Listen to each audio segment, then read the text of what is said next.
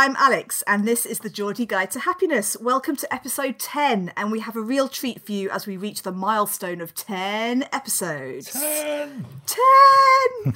uh, thanks so much for joining us. We hope you're enjoying the interviews that we've put out so far. As always, I'm here in our virtual studio with the rest of the podcast team Kath, Chris, and Dom. Hi, everyone. Hello. there. We're here again. Welcome. How's everyone doing? Good. Good. Yeah. Yeah. September, autumn. Oh, crikey. How how has that happened? How did the that time has dragged and flown at the same time. I'm not sure how that's possible. Yeah. Kath, you were telling me before we kind of hit the record button that you'd been out on a walk in the rain, which, as we've heard before, is one of your favourite things to do. What was Yes, it was lovely. Um, spur of the moment, and went out of the, the front door and turned right, and ended up walking around my area and finding a couple of new paths, just pedestrian paths that I didn't know existed. And, uh, and inadvertently found a quicker way to get to Sainsbury's. So nice. So it, it was a multi-purpose walk, and I thoroughly enjoyed it. Thoroughly. Was it was it raining when you set out, or did it just become wet? Oh no no no no no no! That's not a walk. it has to. Be, it has to be pouring down, and then I leave the house. Yes, um, and then it did stop raining halfway round, but uh, but I got the best of it by then, so it was great. You were Great. thoroughly soaked. so thoroughly soaked. Yes. well, as Elaine said a few episodes back, you know, you're not made of sugar, you're not going to melt. So That's right. That's I don't right. mind rain yeah. so much. Are we going to put a book together of all the all the sayings that people have come up with through their podcast? I think that'd be It needs to be good like one of those, you know, little books, doesn't it, with little quotes in. I love the little yeah. quotes that Emma's been putting together. Our marketing person on our on our social, she sort of takes a mm. a little line out of everyone's interviews, and I think some of them have been quite profound. Emma's been doing a sterling job. Mm-hmm. We need to get her on the podcast. We need to actually get her voice on there. Mm-hmm. Would she do that? I don't know. I kind of I did ask her to come along. Uh, I think when you guys were on holiday, and she wasn't so sure, but uh, maybe we'll Oh, convince her one day. Come on, Emma. Maybe we'll we'll we'll make make it a good experience for her. you could Yeah. do it. What about you, Dom? Have you been up to anything fun this week? Uh, I've been in my studio. That's been nice. I hadn't been in really for months, so that was good to go and do something normal for for a change and feel productive. Uh, I like the rain as well, though, because I take a lot of photographs, and summer is the most boring period of time to take photographs. But rain, there's loads of reflection and different colours and textures in the streets. So, yeah, I'm, I'm quite happy it's September. Yep. I, I learned a special word, which, a word for that pleasant smell that you get after the first rain after a long period of warm, dry weather. There's a word for What it. is it? There's a word for it. Ah, I didn't know that. Is it a, is it a, a generic word or is it your word? no, I didn't make it up. no, it, it, it's petrichor. Petrichor. Oh. Petrichor. P E T R I C H O R. Petrichor.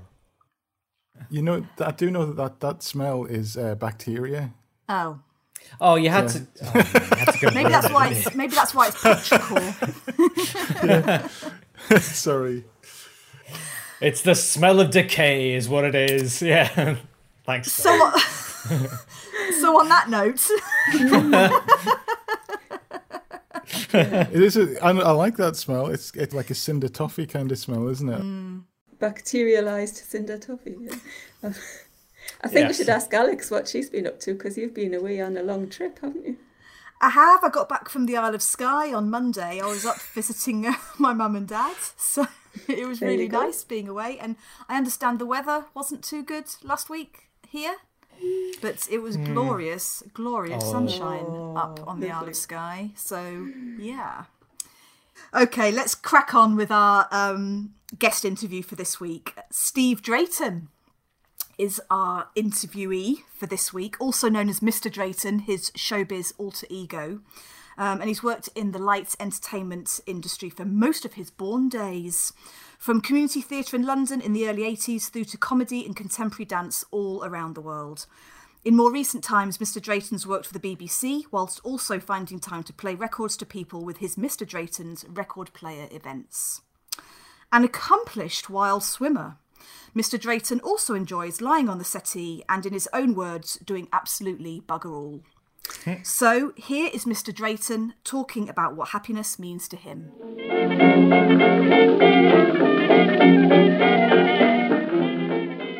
Good morning, Mr. Drayton. a, uh, a warm welcome to the Geordie Guide to Happiness.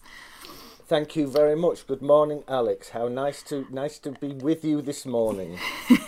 On a slightly rainy morning, but never mind. Um, for people who don't know you, um, could you perhaps just tell us a little bit about yourself?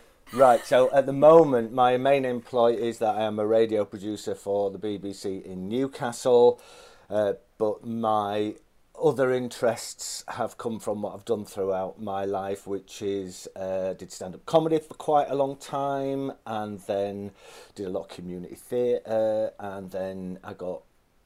I, I had to get a proper job. I was sick of being skint and travelling up and down the motorway. I had no. Um, I it was a it was a tough decision, but I, I did it. Um, and so, and I got bored with stand up. I did get bored with stand up. I didn't think I was that good and driving, just driving, endless, and a small child, and a small child looking. Oh, minor detail, child. small child. yeah. So, um, so I stopped doing all that, but then I started again about actually ten years this year doing Mr. Drayton's record player, which started life at the Tyneside Cinema.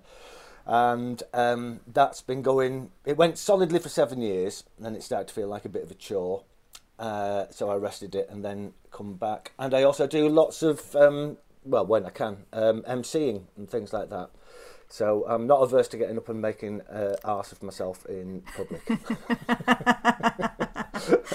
so working for the BBC, I'm I'm sure a lot of people will imagine it to be quite a, an exciting, glamorous job. Can you give us a little bit of an insight into what it's like being a, a producer at the BBC?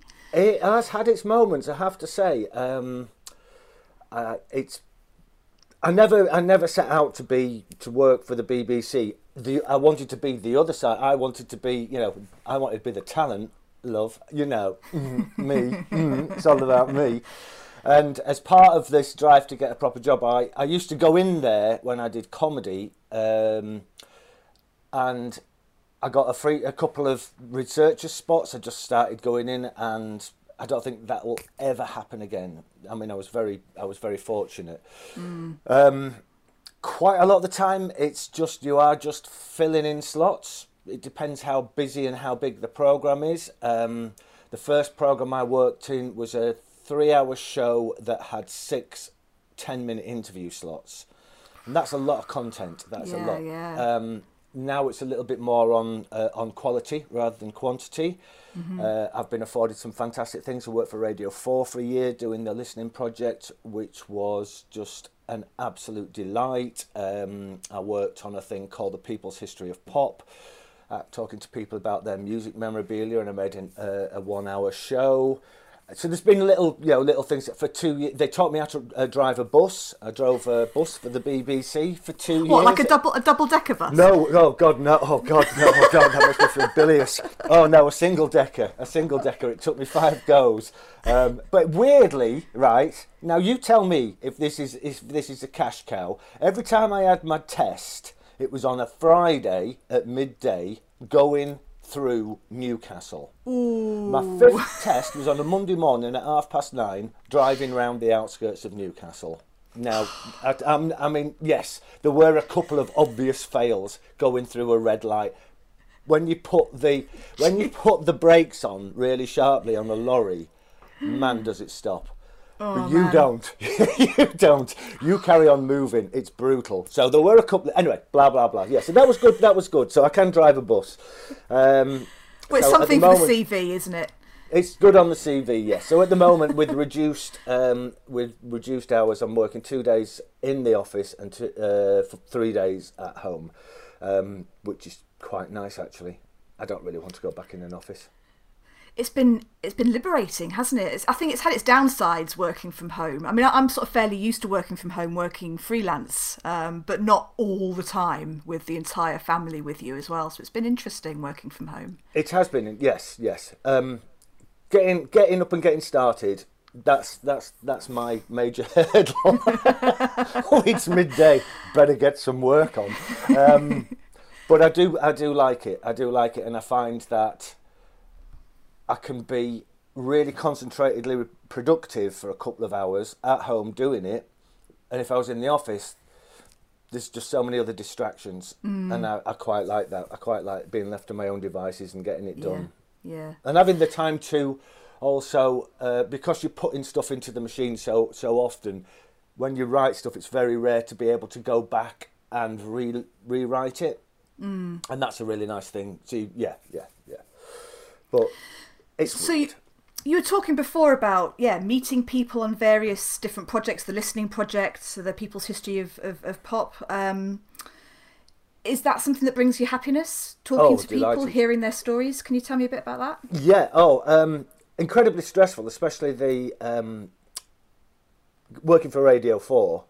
We had a, a, a meeting in Broadcasting House, all the new producers, and it was in Lord Reith's old office, looking down Regent Street to Oxford wow. Circus. Nice. And a, a, senior producer came in, and yeah, I mean, it was very friendly. It was really, really nice, but there was that little bit of steel underneath it all. And one of the senior producers said, "You know, you're all. This is all gold standard from here on in." No pressure. No pressure. Um, fortunately, because I've lived up here for such a long time, I knew I know a lot of. I know I ha- I have contacts with a lot of people. So to begin with, I I spoke to people that I knew who had stories to tell. Mm. Um, the the really nerve wracking bit is when they, you then start to try and find things on your own. But the joy of hearing your pieces going out on Radio Four, um, absolutely absolutely fantastic. And I got a pick of the week. I got a pick of the week chosen by Lim Cisse uh, about two, and it's my, it is my I think it's my greatest radio hit, which is a, a, a piece with two sisters from uh, Houghton-le-Spring or Horden, and they were adopted. We met them at Roker Seafront. They talked for about three quarters of an hour, so I had to really piece it together as mm. you know nine and twelve year olds speak and you would send the sound file off to the editor, who would come back with, "I can hear somebody having a cup of tea." It's like, holy mother of God, I didn't hear that. Um, I sent this one off, and half an hour later, it was like, "This is going to go out a week on Friday," and Excellent. It, it it's just yeah, it's brilliant. It, it was really, really yeah, brilliant. Very, very, very happy. And doing the People's History of Pop thing, that was lovely because it's something that I know about and talking to other music fans, and I made little films to accompany them. Um, and that, yeah, that was really, really lovely. And I like, I, I particularly like editing speech and music together. I really like using the beats and breaks of music to put, to put. It really galls me so much when you hear somebody doing it badly and Radio 4's really bad at it. Let me tell you. mm. But yeah, they, they, were they they were really good, but not without their pressures. Like mm. you do feel that you gold standard. You have to you have to step up. Is is sound editing something that you that brings you happiness, makes brings joy? You know, producing stuff with sound. Oh yeah, yeah. And just before all this um, calamity. I was working on a, a comedy project with a group of writers and performers called Growing Up North. So we would meet on a Wednesday night for three hours. People would either bring in scripts or they would write scripts. We would record them, I would produce them, and we would put them out. Varied results, but my thinking was you don't know until you've done it. And so some of the early ones I listen back to and I think, ooh, that's a clunker. However, the people who I think it benefits the people who do it because they get to hear their, their work broadcast and hear it in context of the radio. So it helps them tighten up. And after after about three or four months, the standard just went woof, and it was mm. like it's getting people not to overwrite and not to overperform. Um, but the group were fantastic. Met, I don't know about thirty different writers from all over the shop, different from different backgrounds, and the the rule was in, when we were writing there was not a bad idea. If somebody suggested something, nobody was allowed to go. Well, that's cobblers. You had to you had to take it up to the next step. And if we mm. couldn't do it, then we would bin it. And that was that was by that was with respect to the writer. And actually, I'd been doing it for about three months, and I hadn't put a, anything in myself. So I put a piece in onto somebody else's name. I cheated and put. I've got. I've got Peter. Is uh, Peter is from Sunderland, and um, it went. It was 50-50, but I was terrified. And um, they didn't even know it was me who put it in. So what they must have been feeling like every week when me going, well, that's shite. I didn't do that. I didn't do that. But yes, that was really. That's just so exciting to do that. Yeah, yeah. To turn yeah. stuff around really quickly, to get a conveyor belt going. It's just lovely. It's giving something back because they were doing it for now. So yeah, yeah. I mean, I'm I'm not an expert in, in sound producing, sound editing. I, I just know the sort of very basics in, in Audacity, but I yeah. do find it quite therapeutic and, and relaxing listening back through audio and the cutting and the pasting. I yeah. I, I really enjoy it. Yeah, yeah, yeah. It does make you, sort of find uh, the time. make one um, hyper alert to editing on radio. So that was me. That was my wife's sewing machine. I just knocked into that. Um, and it's it's it's sort of it's sort of it's like doing stand up comedy sort of spoils watching comedy because you, you you learn the tricks, you know it.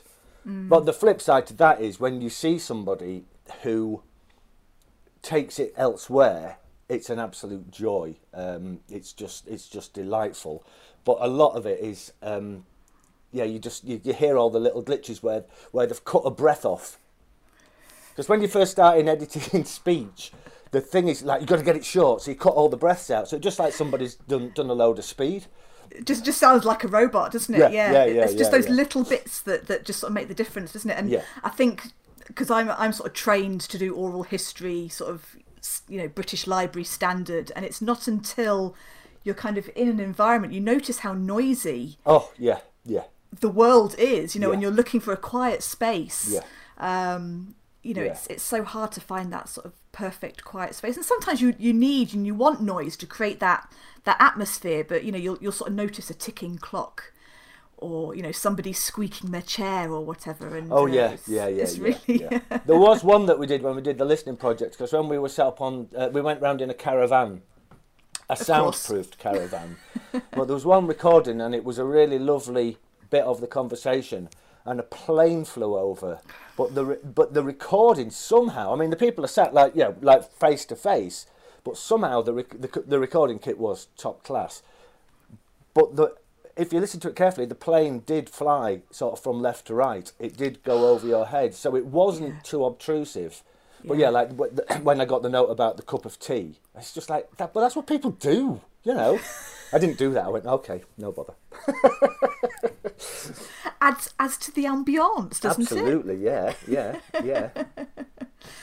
so thinking about your comedy, um, certainly for me, I've found listening to comedy, watching stand. I've always loved sort of going to the stand and watching stand up and comedy programs on TV. something that brings me happiness. Yeah. Um, what about what about you? You kind of said there before at the, top of the interview that you weren't, you know, you kind of not fell out of love with stand up, but you kind of thought that you weren't particularly good at it, enjoying it so much? I wasn't. I wasn't. Um, I was doing a lot of MCing, which I really like. That that is that's my favourite part of comedy, where you get something that can only happen in the moment. I just love it because there's no contrivance about it, and if it's a bit of a chat to the uh, know, like the MC gets up and goes, "Yo, look at you, you're ugly, you smell, blah blah blah," and I find that a bit. It's a bit pat I think it's I've, you've got to communicate with the audience, but I think. And, and, here am I saying I haven't come up with a solution. Let me just put it that way. um, but I, I found it really difficult to generate material, enough material. So I was relying on the. I had some good solid bits for a set and for the MCing, and but I was relying on the audience interaction or whatever came into my head, and that sometimes can take you to nirvana, but it can also take you down into Death Valley, mm. which happened. I don't know. I just. I just, I just, yeah, I just got bored with it, and I, because I wasn't generating any new material, I just, yeah, massive self lack of confidence on it. Mm-hmm. So, when I MC things now, I have backup things. I mean, I don't do a lot of MCing. This summer was lined up. You know, I normally do the Americana Festival at Sage outdoors, which is just joyous. So I have little set things, but it is that you know where where where can I go by being cheeky, really? And it doesn't matter if it only lasts a minute. There's always this thing, you know, like in a comedy club, you've got to do your twenty, or you've got to, and I just think it's a bit prescriptive. I could bellyache about it for ages, but however, having said that, it has a comedy afforded me a lot of things that I do now, and some of my you know happiest moments, and that buzz afterwards when you when you do a, a show and it's gone well is is is second to none. So, what were those happiest moments? Oh, just those those um, those little quips when some somebody says something and somebody says something back. I mean, this is the one of the most pathetic examples, but the there's there's I'm not going to tell you that there's, there's a film that came out about hip hop in the in the I think it was the mid '90s it came out, and it was all Ice T and. Um, uh, not Vanilla Ice. Imagine a, a film about rap with Vanilla Ice in it. That would be so wrong. No, no, Anyway, no, no. Um, and I was on stage, and this kid walked past with a hoodie on, yeah, and I just went, "Oh look, it's the boys in the hood." It's pathetic. It killed the room, and it would only happen in that moment. It was just a split second, yeah. and it was just just little little bits like that. All those stupid, stupid little things, you know. Um, and that's why I like them because they're so hard to, to, to keep hold of. Because yeah, Yeah, I think for, for me, you know, happiness is often those fleeting moments, those little nuggets that just happen and then they're gone. Oh, absolutely, absolutely, absolutely. I made a little list. I made a little list of things that make that, that bring me joy, um, and and one of them was um, going into the water. Because I've been swimming in rivers and in the sea, um, and it's that moment when you've stopped going. "Oh, oh, oh, oh." and you just you, your breathing returns to normal and you start to move through the water and it is just blissful it's just because you just for that just for that what you just be sound like a real sued saying this but it's just it's just you. It's that moment isn't it? Mm-hmm. You're one with the water you know What one with the water? one with the water. but that is, it's just so lovely. It's so lovely because there's so much umming and ahhing about getting into cold water, isn't there? Let's face it. We don't just stride in there going, "I'm going in that water." Oh no, we're in unless you're unless you're my six year old and she just doesn't give a monkeys about running straight into the water, doesn't Yes. care. That's it. In. and we should adapt. We should adapt that stance. We should go for it. What's she and I'm, called? I'm standing going, oh my god, Rowan. We should take Rowan's stance when it comes to freezing cold water. Yeah, yeah. And the joy on her face, she just sort of jumps. You know when she's happy because she'll just jump up and down like Tigger. She just just sort of gets this bounce, and often there'll be a clap involved as Yeah, well. yeah, and she- yeah, the, yeah, the, yeah, the joy, she, you you can just tell. I think she just does it without even realizing she's doing it. Yeah. Um, and she was doing it yesterday at the beach when she was sort of jumping around in the Yeah. water. So yeah. But that's that's a really lovely thing, isn't it? When you're with, and obviously it happens loads with kids. They can't disguise the joy. They'll get a look on their face, but with other people, you get when when you get that look from somebody, and it is just like, oh, that's hit the spot. That's really nice. You know, it's Yeah. just, just it's yeah, it's delightful. Yeah. Because we become more guarded, I think that happens less and less. But somebody with a big beaming smile on the face walking down the street, it's just wonderful. It's just wonderful. I mean, that's that's it, isn't it? That's it in a nutshell, really. Just yeah, lovely. I'm, I'm really interested again linking i suppose to the comedy is that idea of the power of laughter um, and Oh. just that release of endorphins Yes. and yes just being yes, joyous and happy. Yes. So um, I will. I love. I love daftness. I think there's not enough daftness in comedy. I think com- this is this is this is one of the things that bugs me. It's so prescriptive. the routine is so prescriptive, and there's not enough people taking those risks because the market doesn't ask for it. I think that's that's what it is, and that's what had happened with with that was one. Of the, yeah. So just to backtrack a little bit, in the mid '90s when comedy became the new rock and roll, it suddenly became white young lads talking about their knobs, basically, and it's just so boring. It's so tedious, and like I'm, I'm just being ironic. I'm I'm sorry, mm. but it, it's it's you've got to be better than that. You've got to be better than that daftness for me. So the thing that puts me, and I did it last night. I'd um, I'd finished watching the documentary about the Murdoch Empire, which, if you want something to make you really unhappy, Oh, that's God. although episode two is great because it's all about the phone hacking and how the the, the empire crumbled. Um, but I watched a bit of Vic and Bob, and they just bring me joy. And in particular, there's a sketch from either The Smell of or one of them, and it's called Bob's Bollock. And Bob is being Ray Mears, and he's sat with his tiny little shorts on, with a bit of twig between his slippers, trying to make a fire, and his bollock is hanging out. And that's Yes, all I think is I've seen that one. and somebody goes and he tucks it back in again and that that is that is it that that is like spoon jar spoon jar tommy cooper that is Yeah. it for me that is it Yeah. jo- Yeah. joyous yeah yeah. So what else is on your list? what else is on my list? Um talking to little kids. Talking to little kids. We've got a little neighbour across the way tiana who's i don't know she must be three or four. Um and when she plays out in the alley, I mean, I, I've I've always because I did a lot of kids theatre when when I did community theatre, and I do like talking to kids because you can upend their expectations as that person who's not a parent or a teacher. But like Tiana always comes out, she goes, "You'll never know what." That's always she quite often says you never know what, but she hasn't got anything to back it up. But she'd been to um, South Shields yesterday, and she'd been on the Caterpillar. Uh, and she did the description, it was just fantastic it was just fantastic a description of going on the caterpillar and then she walked around me while she was she did the ride again then she told me something that her uncle had said and it was very I mean, I don't think she knew what she was doing, but there was a lot. It was very potty mouthed, so out of the mouth of babes. And I, I did sort of say, mm, "You need to watch your language." There, and Mum was mortified. But it's just talking to little kids. You can, you just, you go where they lead. You lead them, but then you can go where they lead. And I just love it. I just love that world. Yeah. I think it's, I think it's delightful. I, and that's what Vic and Bob do as well. I think those comedians who take you into that area of childishness. Yeah. I just love I've- it. I love it. I've got an 11, a, a just turned 11 year old and a nearly seven year old. And I wish I'd kind of written more things down, you know, the little silly Yeah. things that they said. I, I remember, still sticks in my head, my, my eldest, I was picking her up from after school club in Heaton, actually, where we, we used to live in Heaton. Yeah. And I think it was the middle of winter. And she must have only been about four or five and sort of turned up and I said I said to her, you know, come on, you, you've got to put your coat on. It's it's absolutely freezing outside.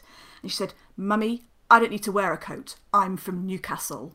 And I was just like, "What on earth?" You know, she'd got the context right and everything. Yeah, it was yeah. just I don't know where she'd heard that from, but yeah, I don't need to wear a coat. I'm from Newcastle. Well, she'd, she'd learned. She'd learned. She's adapting to her surroundings. She's going Absolutely, native. I'm I'm a southern softie, so I'm still Yeah, yeah. after 18 years. But yeah, Yeah. she doesn't need she doesn't need a coat. Don't need a coat. No, no, no. There's just little things like that, you know. I just sort of wish I'd sort of written, you know, these little anecdotes that they'd done, Yeah, yeah. just to sort of remind remind me and remind them as well when they're older, I guess. so talking to children, Talking to children. Yeah, yeah. It's and a yes, thing. those little those little snippets that they come out with, those little gems. What yeah. else? Um, let's have a look. Um, I love this. I love that you've got a list all written. Gold star. Thank you very much. Thank you. Um, so this is something that I've been um, I've been trying to trying to uh, come to terms with, especially during this uh, during this strange strange time. But generally, uh, uh, generally, as I've got older, um, to stop trying to project to what if all the time and try to this to try to be a little bit more here and now. Yeah. So, because I'm really good, I'm really good at going back and polishing a grievance that doesn't need polishing anymore, uh, and I'm really good at going. Oh, I, uh, oh, I've got a great idea. Oh no, I can't do it because this will happen. How do I know that's going to happen? I haven't even done it. I've shot it in the foot. Even I've not even shot it in the foot. I've clubbed it to death before I've even given birth to it. it it's it's Yeah. preposterous. And like that's how the record player um, came about. I'd seen that there was one in London, and I just asked. Uh, it was uh, Lee Venus who was at the Tyneside at the time. Oh, I've got this idea. Can we give it a go? And he went, Yeah, you give it a go. If it don't work, it don't work. If it does, then that's fine. But I w- I, I didn't. I didn't sort of start it with a plan of I'm going to do this for the next ten years or seven years or whatever. Because if I did, I wouldn't have done it. And there's been a few things that I haven't done. And a couple of things that I have done during lockdown have come completely. So I did a couple of daft little films, one of which was with my daughter when the spring was really beautiful. We were sat outside in the sun and um, we did the arms through thing where some, you know, so I was sat there and she put her arms through and um, we got uh, we did I wanted to do the Alfred Hitchcock thing you know you build up tension by showing them that there's a bomb. That's how you build the tension. So everybody knows that there's a bomb that is going to go off. So we did it um, so I you know I was just going to talk but we had it we went and bought some uh, shaving foam. So there's a custard pie right in front of me. So it's there and it, it oh yeah I said to you don't faff about but like when I said, "Oh, let's do it," she was like, "Really?" So we just did it there and then, and it was, it, it, you know, it worked. It worked. It was really funny. Made us laugh anyway. stings though. Tell you what, shaving foam in the eyes stings. Ooh, but hey, Lesson learned. Shut your Yeah. eyes. Yeah. yeah. Um, so yes, trying to be, trying to not doing the what ifs. Yeah. Trying to be a little bit more positive with my outlook.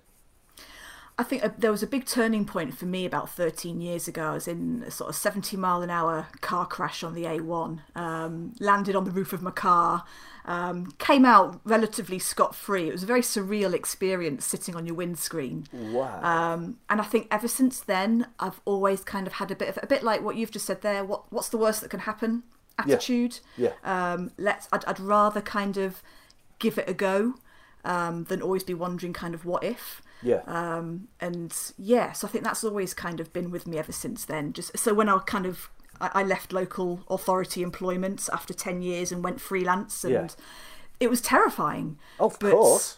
And you know, everyone everyone I was talking to was going, "Oh, it's the best thing I ever did!" La la la. And I'm like, "Yeah, but what if you know when you're standing on the edge of the cliff, Yeah. and Yeah. you know you're about to do it, but but what if it doesn't work for me?" Yeah. But I think because of that experience, I was like, I've, I've, I've got to do it. I've got to give it a go. What's the worst that could happen? Absolutely, at least, yeah. At least if I try it and it doesn't work, Yeah. um, I've given it a go. Yeah.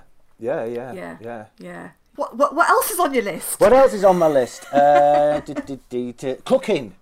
Cooking. I love cooking. I love cooking. I can't bake. Hate baking. Baking. Poof. Get out of the house with your Oh, measures. why'd you hate baking? Sorry? Why'd you hate baking? Because it never works. It's bollocks. It's utter bollocks. Oh, you put in a, a, a, a, a an incy wincy little bit too much yeast. Poof. Oh, oh Ah, no. Cooking well. though. Oh, clear the decks. Get the stuff out that you need. Work through it steadily. If you've got an during during the extreme lockdown, I was doing sort of three different things, but I would cook them separately. Like I'd quite often like to have several things on the go at the same time. But this would be like clear the decks, first lot, get it done, right, wash up, next. You can kill a couple of hours. Some music on, some cooking, and then you've got the, the glory of your family either going, hmm, this is nice, or Yeah, don't, don't do that again. so uh, yeah, cook, cooking and, and food is uh, oh let's cook and food. I sound like a feeder. Um, cooking is very therapeutic and very and very lovely. Uh, um, with, with with yeah, because it gives you time, doesn't it? It gives you time to. It's like walking. I mean, I've been doing a lot. I do a lot of walking. I, I don't mean I go yomping over mountains. I just like to set out and have a little wander. In fact, I think during this last period, I have walked every back alley and street of Heaton. and found some good old crap in the uh, in the back alleys. I am the pallet king. You do though. People just throw away the most bizarre things. I remember finding some Roald Dahl books in somebody's on the top of somebody's wheelie bin. Yeah, yeah, And I was just yeah. like, why? Why have you chucked these away? What's the matter with Yeah, you? yeah, yeah, yeah. it was yeah. just bizarre. Yeah. What people throw away. That whole one person's junk is another person's treasure. yeah, yeah, yeah. Oh yeah, yeah. I'm sure there's a Facebook group, isn't there, about lost or finds in Heaton's back alleyways or Oh, something. there's bound to be. There's bound I'm sure there is. I'm sure. One of there the best finds was I was I, I was I'd, had I'd walked to Killingworth to drop my car off, and I walked. No, I drove to Killingworth to drop my car off. I walked back, and I was walking through the back streets, and it was oh, I'd been on the road for about three quarters of an hour, don't you know? and um, I, w- I, I needed a tiddle. Now, back street tiddling is no good. Walking along, what did I see? A portaloo. Shut up. A builder's portaloo. Perfect. In like a sh- it was a little bit rocky, but I tell you what, that was a good find. That was. That's probably my best find on any walk ever. A private lavatory. I thought you were going to say you'd found an old toilet from somebody's bathroom in the back lane. or No, no, no, no, no, no, no. Yeah, I don't know. Yeah, I, I had to sort of drop our camper van because our, our garage is still in Heaton. We still use Stobart and Collins off, All right. off Chillingham Road. And yeah, uh, yeah I kind of was uh, driving it there to be MOT'd and then running back to Forest Hall. And I was like, oh my God, what am I doing?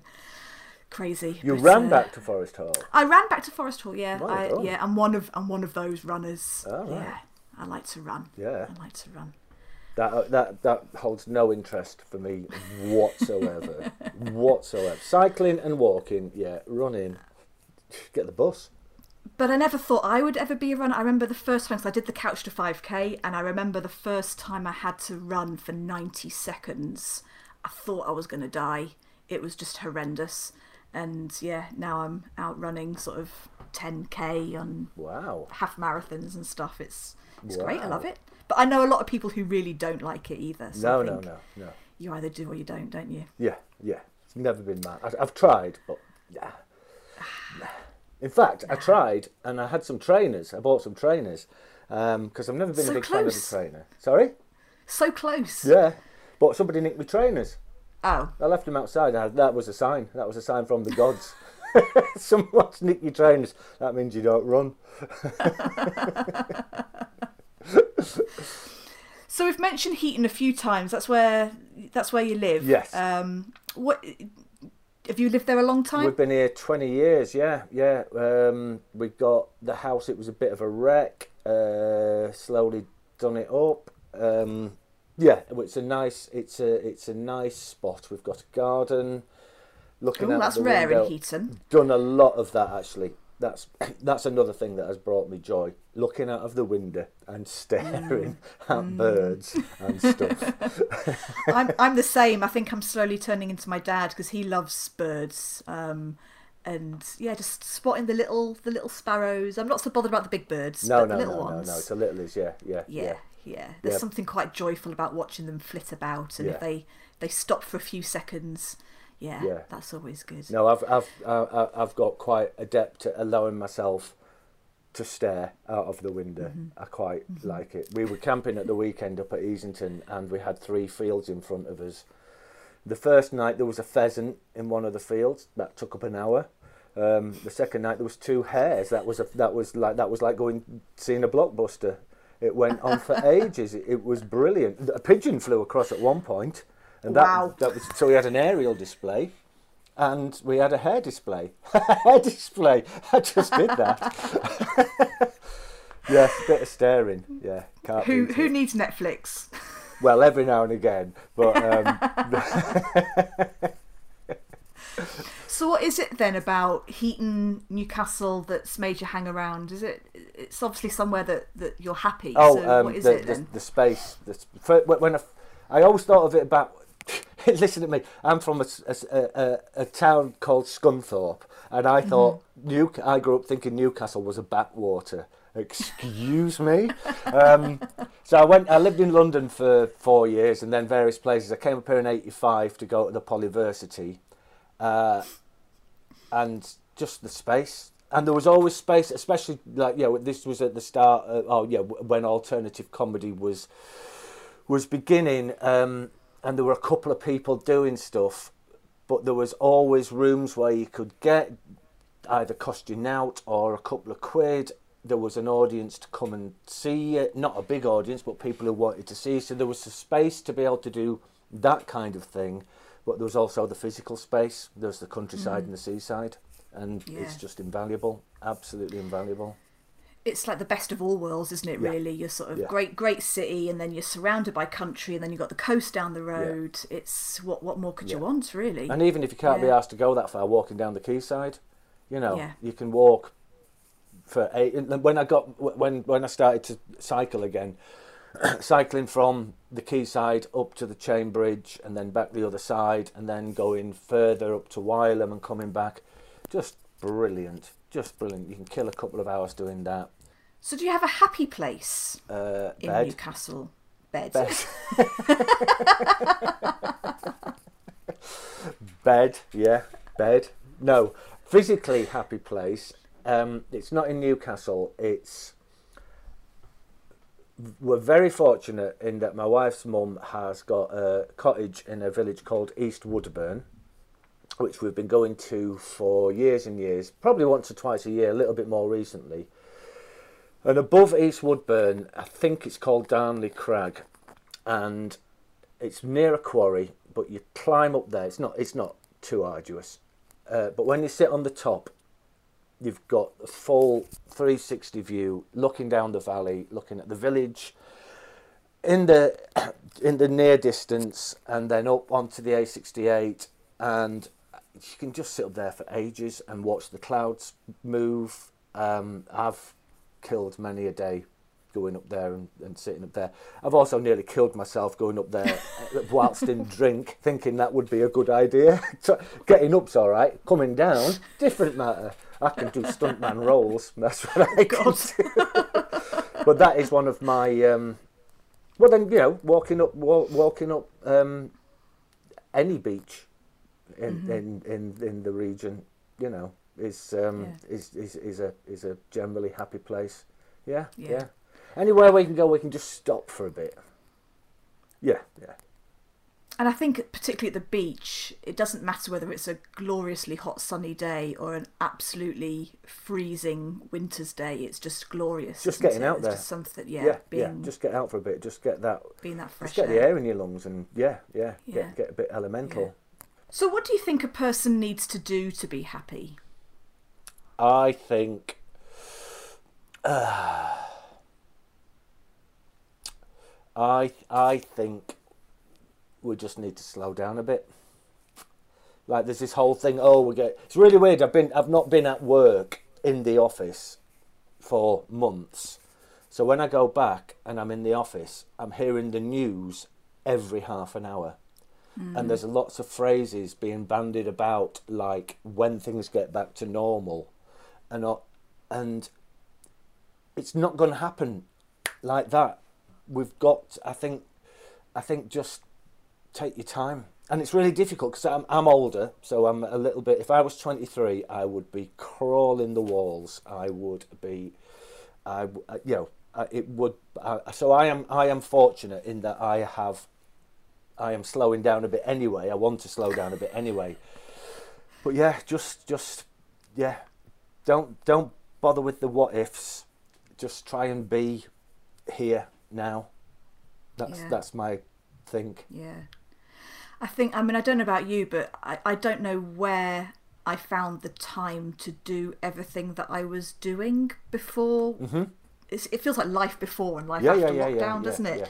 Um, and you know, I was very, you know, I was doing the school runs, obviously then juggling various different work, yeah. then all of the kids' activities yeah. and my own activities and all of, and I'm like, where, how, how did I do all of this? Yeah, yeah, yeah, yeah, um, yeah. And yeah, I definitely think the lockdown has helped me kind of slow down yeah. a little bit, definitely, and kind of realize actually, do we need to be doing this? Do we need to be doing that? Uh, what could we be doing differently? So yeah. And it's perfectly I, I fine to sit down in the afternoon and watch one of the five or six decent films on Netflix. It's perfectly fine to do that.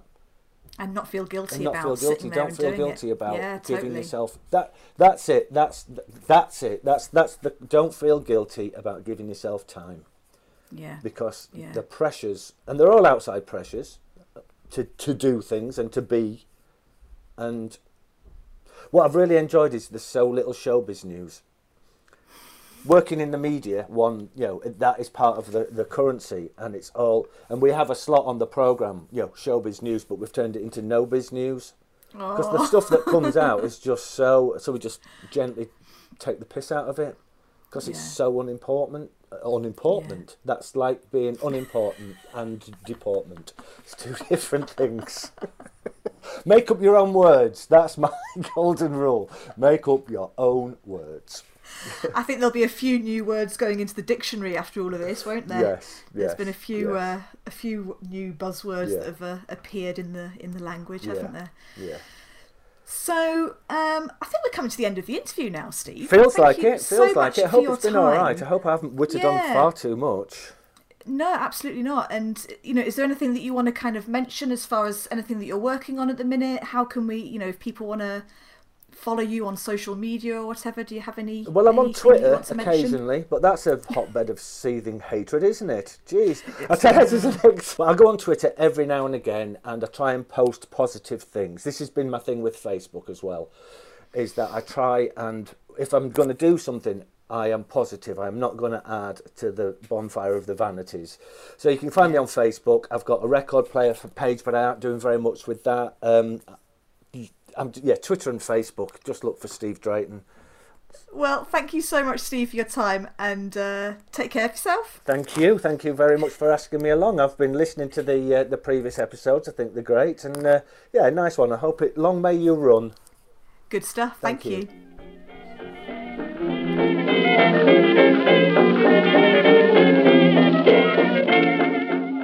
So that was my chat with Steve. Cool. What did people think? I was um, I was in awe of actually being virtually close to someone who'd been involved in the listening project. And that's that's as near as I'm ever going to get to it. It's fabulous, yeah. The hallowed BBC. Yes, quite. yeah. Tell you what, he, when he was talking about uh, having a job where you're spending most of the time on the motorway, that that really spoke to me. I was delighted when I managed to get out of my job that involved basically going up and down the M1. Uh, I I got to know all the junctions. That I could have told you where they well they led to and all that stuff. No, not not a good time. So yeah, good for him.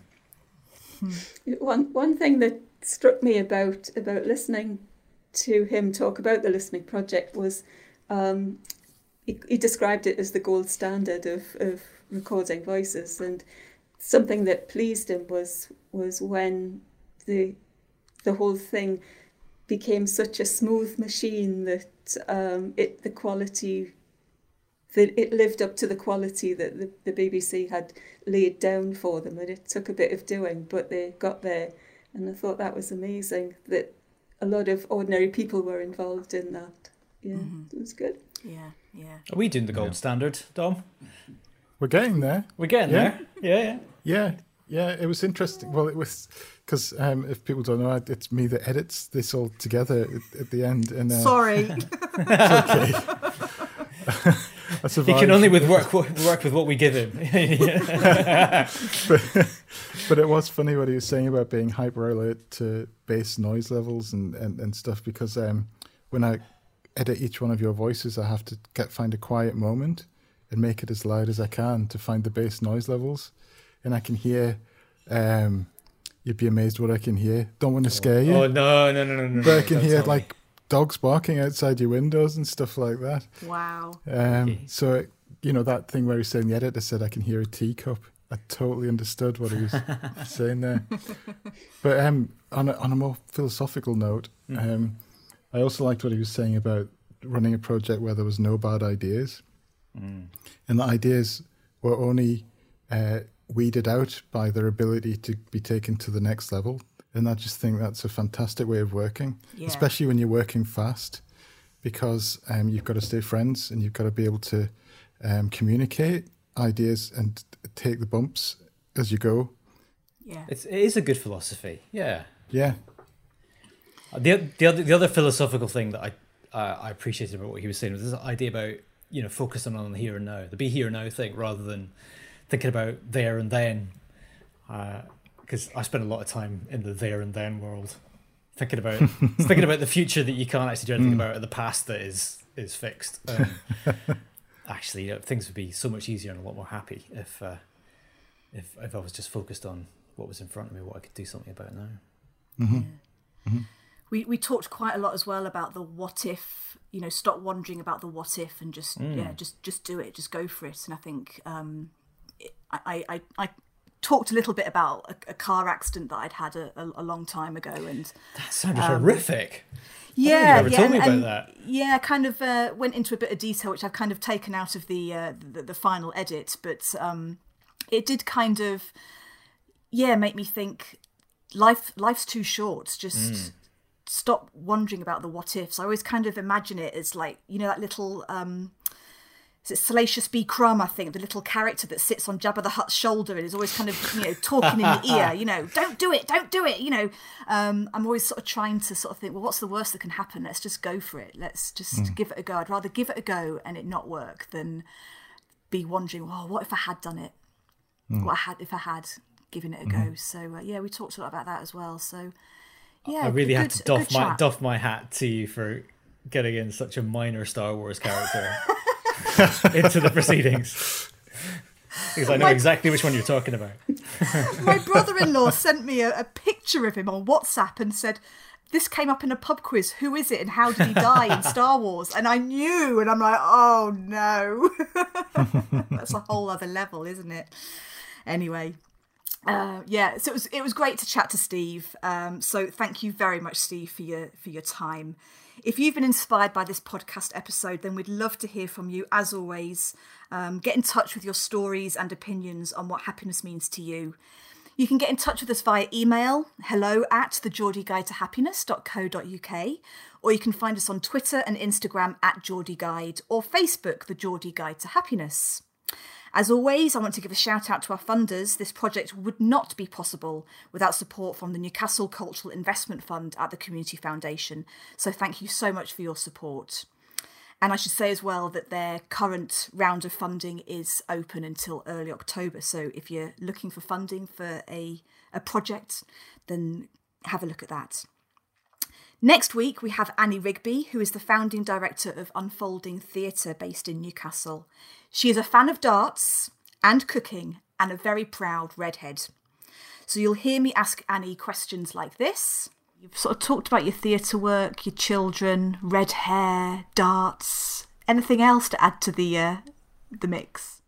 And hear her give answers like this. I think cooking is something that makes me really happy, and eating, and I mean just everything around food. I think that's uh, that's something that's been really important in my family. My dad's an incredible cook, um, and he comes from a family where food is really it, it's like it's how love is expressed. So I'm named after two Annies. On my mum's side, I was named after her granny, who was called Annie, who hated her her son-in-law so much that she vowed to outlive him, and she did that. So that's quite a strong Annie to be named after. But the Annie yeah. I'm named after, yeah, the Annie I'm named after on my dad's side, which is my dad's granny, who um, I think maybe I did meet her when I was very little, but you know, so little that I don't I don't remember her. But she was also known as the Queen of Five Puddings because if there was a family meal, I like the sound of this granny. Yeah, there would always be five puddings after a, after a family meal. So we've reached the end of another episode. We hope you've enjoyed listening to the Geordie Guide to Happiness so far. Take care and see you again next week for another episode.